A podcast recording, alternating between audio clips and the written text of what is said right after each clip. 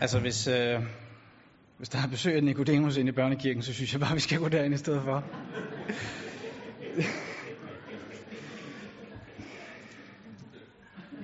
ja. Jeg ved ikke, om jeg kan leve op til. øhm, jamen, øhm, jeg glæder mig til at komme i dag og være sammen med jer.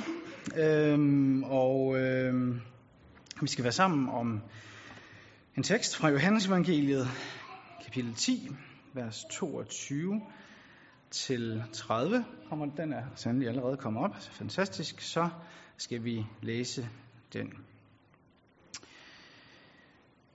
Så kom festen for genindvielsen af templet i Jerusalem. Det var vinter, og Jesus gik rundt på tempelpladsen i Salomos søjlegang. Da slog jøderne ring omkring ham og spurgte, hvor længe vil du holde os hen? Hvis du er Kristus, så sig os det lige ud.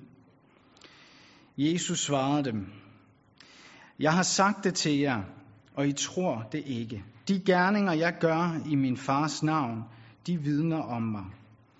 Men I tror ikke, fordi I ikke hører til mine får. Mine får hører min røst, og jeg kender dem, og de følger mig, og jeg giver dem evigt liv, og de skal aldrig i evighed gå fortabt, og ingen skal rive dem ud af min hånd.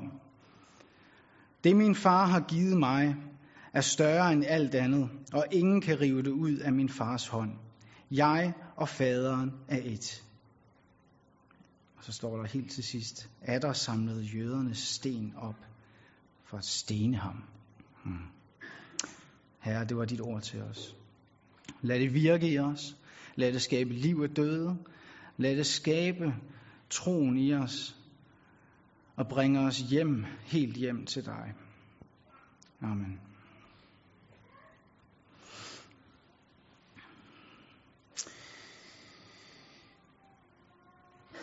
Det sker, at øh, man kan høre mennesker tale om, om det at øh, tro, som at det er en evne, der er nogen, der besidder, men som andre ikke har.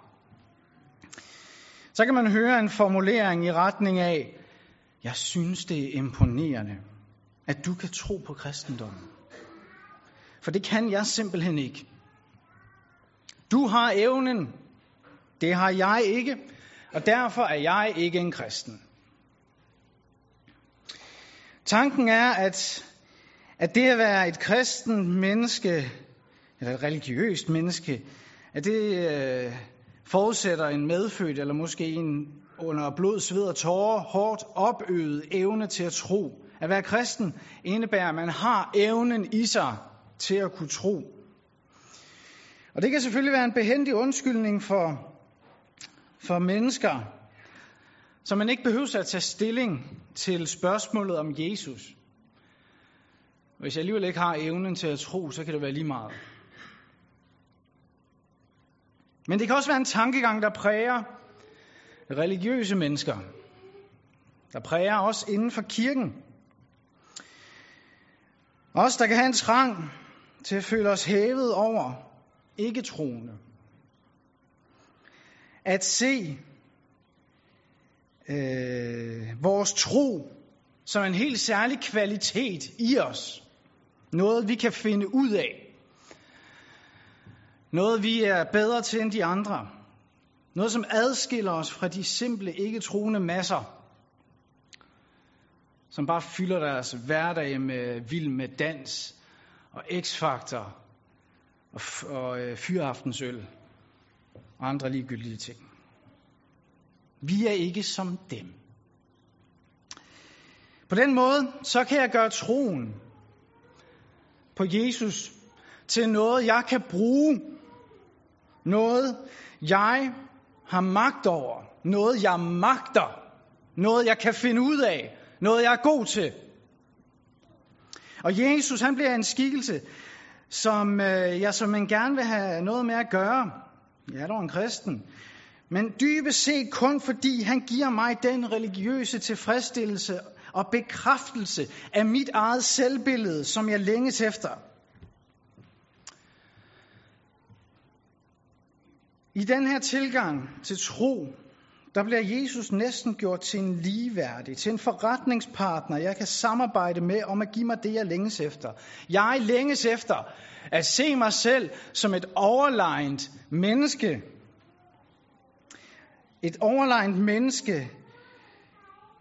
Og hvis, jeg, hvis det så viser sig, at jeg faktisk er en af de få velsignede, der har evnen, der er født med evnen til at tro, med født med den religiøse kvalitet til at tro på Jesus, så bekræfter det mig i, at jeg faktisk er overlegen, i hvert fald lige på det punkt.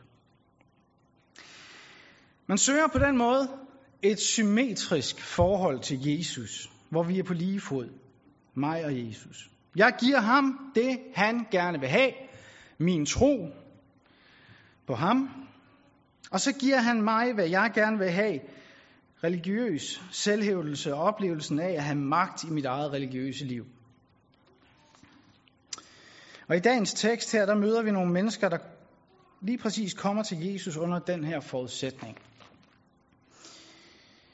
Søgen efter religiøs magtfølelse. Efter at kunne magte sin tro. Det, som går forud for den tekst, vi har læst her, det er, at Jesus i kapitel 9 har helbredt en mand, der har været blind fra fødslen. Og det leder til en samtale mellem Jesus og farisæerne, hvor Jesus bruger den her helbredelse af den blindfødte til at forklare, hvorfor han i det hele taget er kommet til verden. Så siger Jesus sådan her i kapitel 9, vers 39.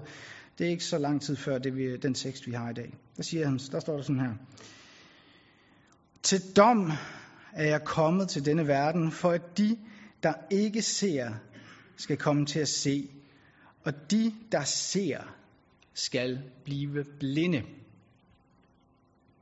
Det, som Jesus siger her til farisæerne, som forklaring på den her helbredelse af den blindfødte, det er en anden måde at formulere det, han siger i Lukas evangeliet kapitel 5, hvor han siger, de raske har ikke brug for læge, det har de syge. Jeg er ikke kommet for at kalde retfærdige, men syndere til omvendelse. Jesus er kommet for at frelse dem, som erkender og ved med sig selv, at de er syndere.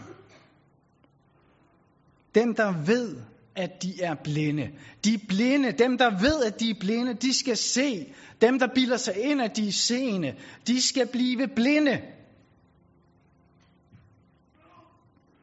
Jesus har ikke noget at tilbyde dem, der er overbeviste om, at de er retfærdige, og de har deres på det tørre, at de er ovenpå, fordi de er født med evnen til at tro, at de har en religiøs kvalitet i sig, som de forhudlede masser udenfor ikke har.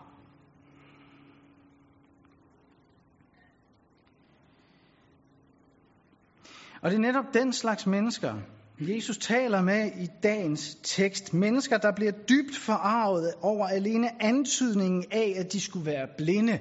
De siger sådan her, efter Jesus har sagt det her til dem, øh, efter helbredelsen af den blindfødte, så siger de videre øh, i øh, vers, øh, står der i vers 40 41 i kapitel 9. Nogle af farisæerne, som var sammen med ham, hørte dette og sagde, er vi måske også blinde? Og man kan næsten smage forarvelsen i det her spørgsmål. Kommer du her, Jesus? Kommer du her og påstår, at vi, farisæerne, den religiøse elite, at vi af alle mennesker skulle være åndeligt blinde? Nej, Jesus, vi ser skam ganske udmærket tak. Derfor har vi ikke brug for dig. Farisæerens grundproblem er, at han er allergisk over for ydmygelse allergisk over for at indrømme sine mangler, at indrømme, at han er fortabt og har brug for en frelser. Farisæeren vil som en rigtig gerne have med Jesus at gøre. Det kan vi se igennem alle evangelierne. De bliver ved med at opsøge ham, også i vores tekst her i dag. De kommer til ham aktivt. De vil rigtig gerne have med Jesus at gøre. Men kun for så vidt, at Jesus tillader farisæerne fortsætte med at være religiøs i sin egen magt, at fortsætte med at føle sig hævet over alle de ikke-troende, alle de blinde.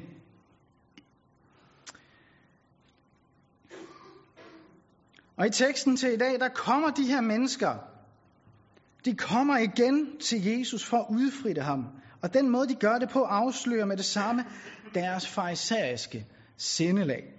De kommer til Jesus på en aggressiv måde. De kommer og slår ring om ham. Nu, nu, skal vi, nu skal vi fange ham. Nu skal vi have ham. Nu skal han svare. Og så stiller de deres spørgsmål på en konfronterende og bebrejdende måde. Hvor længe vil du holde os hen? Hvis du er Kristus, så sig os det lige ud.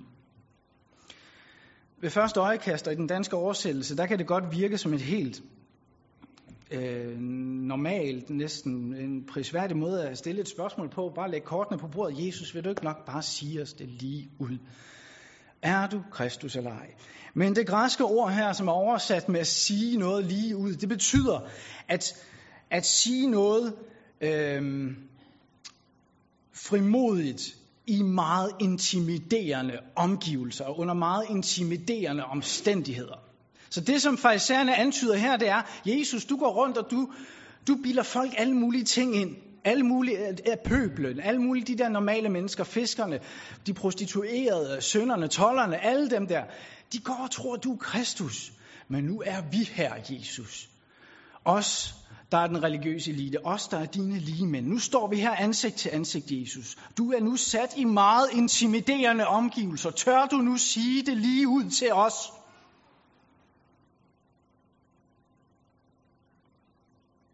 Og tankegangen bag det her spørgsmål er også, at hvis Jesus bare vil give dem tilstrækkeligt med informationer, så de bliver i stand til at træffe et informeret valg, så skal de nok også have evnen til at tro. Hør her, Jesus. Os farisæer, vi har alle forudsætninger for at tro på dig, hvis du bare vil give os klar besked om, hvem du virkelig er. Hvorfor gør du ikke det, Jesus, i stedet for at rende rundt og skaffe dig disciple blandt alle de religiøse undermennesker, alle de blinde, alle fiskere, toller og prostituerede, alle dem, der ikke har de samme kvaliteter som os. Men Jesus afviser dem med ordene, jeg har sagt det til jer, og I tror det ikke. De gerninger, jeg gør i min fars navn, de vidner om mig. Jesus siger til dem, kære venner, hvis information alene kunne bringe jer til tro på mig, fordi I, i modsætning til alle de andre, har så forbilledelige religiøse kvaliteter i jer, så ville I for længst være mine disciple. Jeg har ikke holdt noget skjult for jer. For hvis I bare ville bruge de øjne, som I påstår at se så godt med, så ville I kunne se, at alle de gerninger, jeg har gjort, tydeligt peger på, hvem jeg er. Og så går Jesus videre til at fortælle dem den egentlige grund til, at de ikke tror på ham. Men I tror ikke, fordi I ikke hører til mine for. Det Jesus gør her, det er at punktere alle farisæernes forestillinger om, hvad det vil sige at tro på Jesus. For det første, hvor farisæerne søger et ligeværdigt, et symmetrisk forhold til Jesus, hvor de kan bevare deres religiøse magtfølelse, og hvor Jesus bliver et redskab, de kan bruge, en forretningspartner, de kan samarbejde med, så siger Jesus, at den eneste måde at få en relation til ham, det er ved at træde ind i et asymmetrisk forhold. Hvor hyrden, hvor han er hyrden, og de er forne. Forholdet mellem får og hyrde er aldrig ligeværdigt. Det kan aldrig være fårene, der bruger hyrden som et redskab til at gå derhen, hvor fårene gerne vil. Og hvis de prøver at gøre det, så vil det ikke gå godt.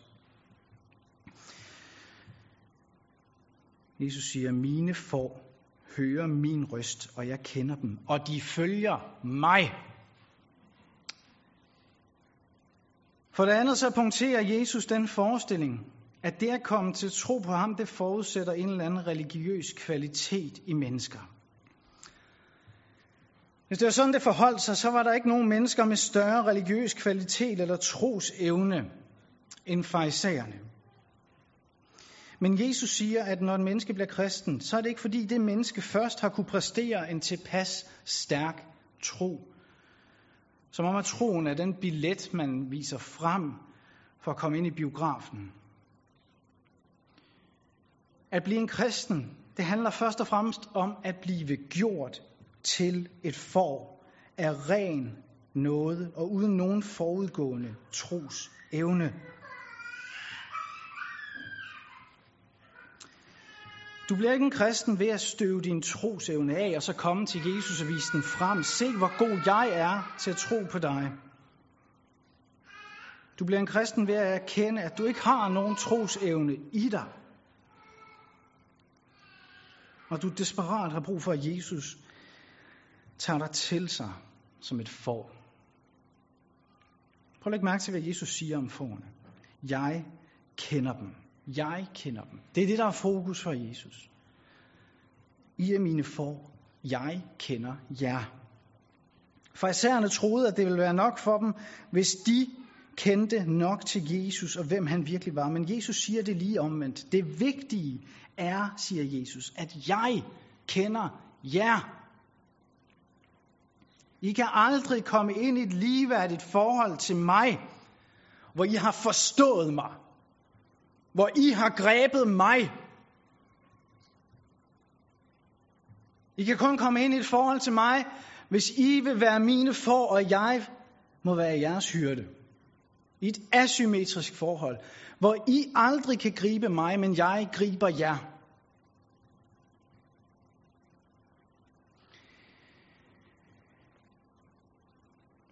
Det er det forhold, hvor I bliver frelst.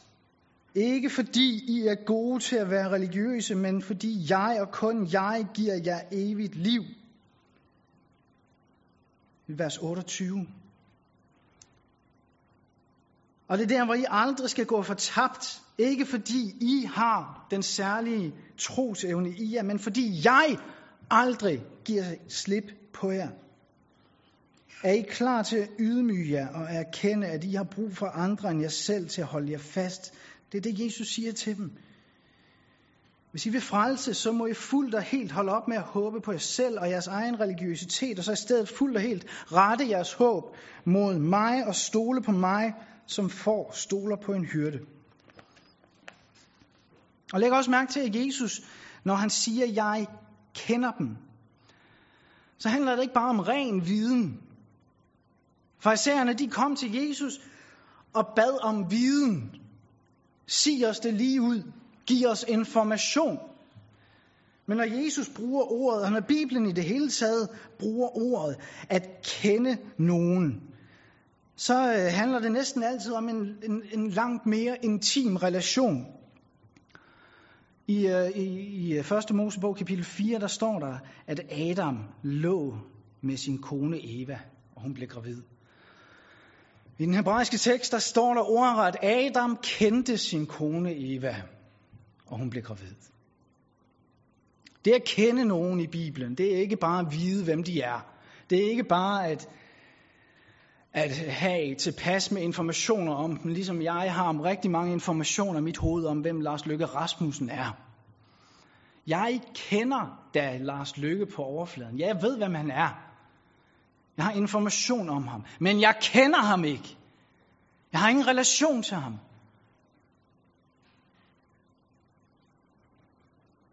At kende i Bibelen er noget intimt og nært. Og den samme betydning må vi lægge i Jesu ord her. At mine får høre min røst, og jeg kender dem. Det er et intimt kærlighedsforhold, Jesus taler om, Jesus taler om her. Det er også det, han taler om tidligere i vers 14-15 i kapitel 10, hvor han siger sådan her. Jeg kender mine får, og mine får kender mig. Husk, det her det er ikke, det er ikke Lars Lykke-kendskab. Det her det er ægtefælle-kendskab, vi er, taler om her. Det er mor-barn-kendskab, der er tale om her. Jeg kender mine får, og mine får kender mig, ligesom faderen kender mig, og jeg kender faderen. Jesus ønsker at kende os, og at vi skal kende ham på samme måde, som han kender faderen. Hvordan kender Jesus faderen? Det siger Jesus selv i slutningen af vores tekst. Jeg og faderen er et. Den relation, Jesus indbyder dig til, den er så langt fra et forretningssamarbejde, som man kan komme. I forretningsrelationen, der er man sammen, fordi begge parter kan tjene på det. I relationen til Jesus, der er det ikke fortjenesten, der er afgørende, men det er den selvforglemmende, intime kærlighed. Det er ikke tilfældigt, at Bibelen sammenligner vores forhold til Gud med et ægteskab, hvor mand og kone bliver et kød og kender hinanden på den mest intime måde, det kan lade sig gøre. Vi bliver indbudt til at kende Jesus og kende faderen på samme måde. At blive et.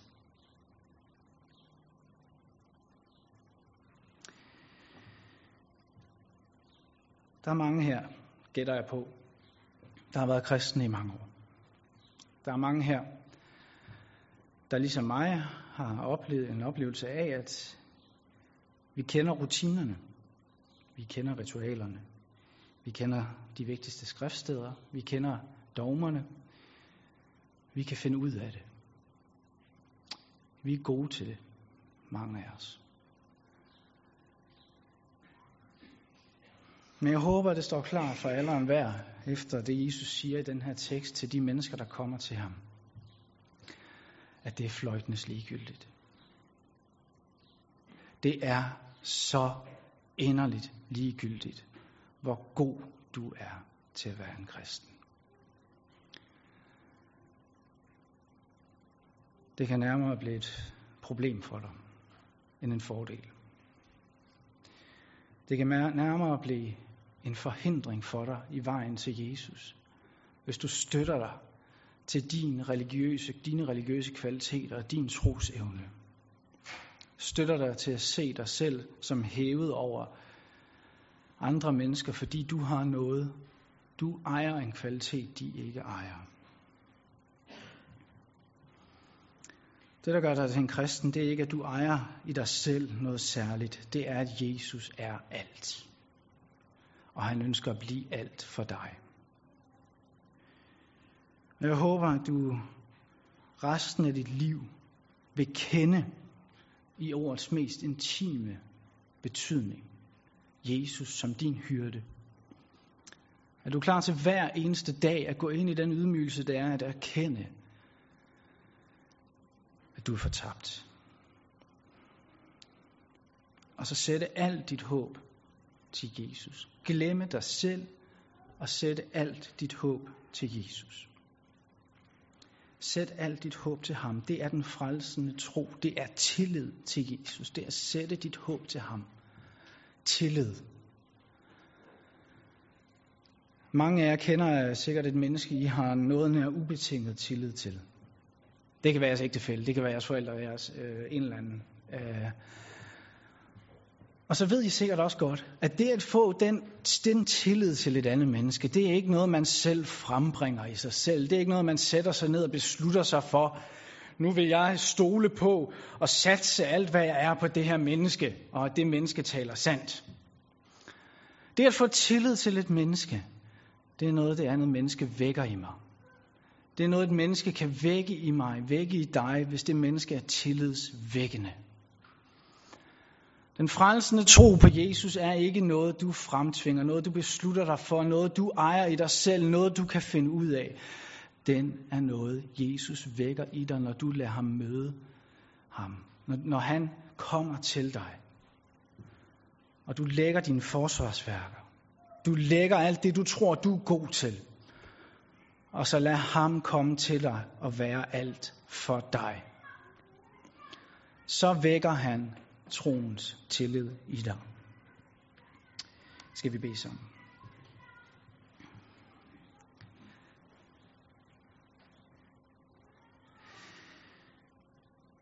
Jesus befri os fra den fejseisme, som bor i hver eneste af os, og som altid lurer under overfladen.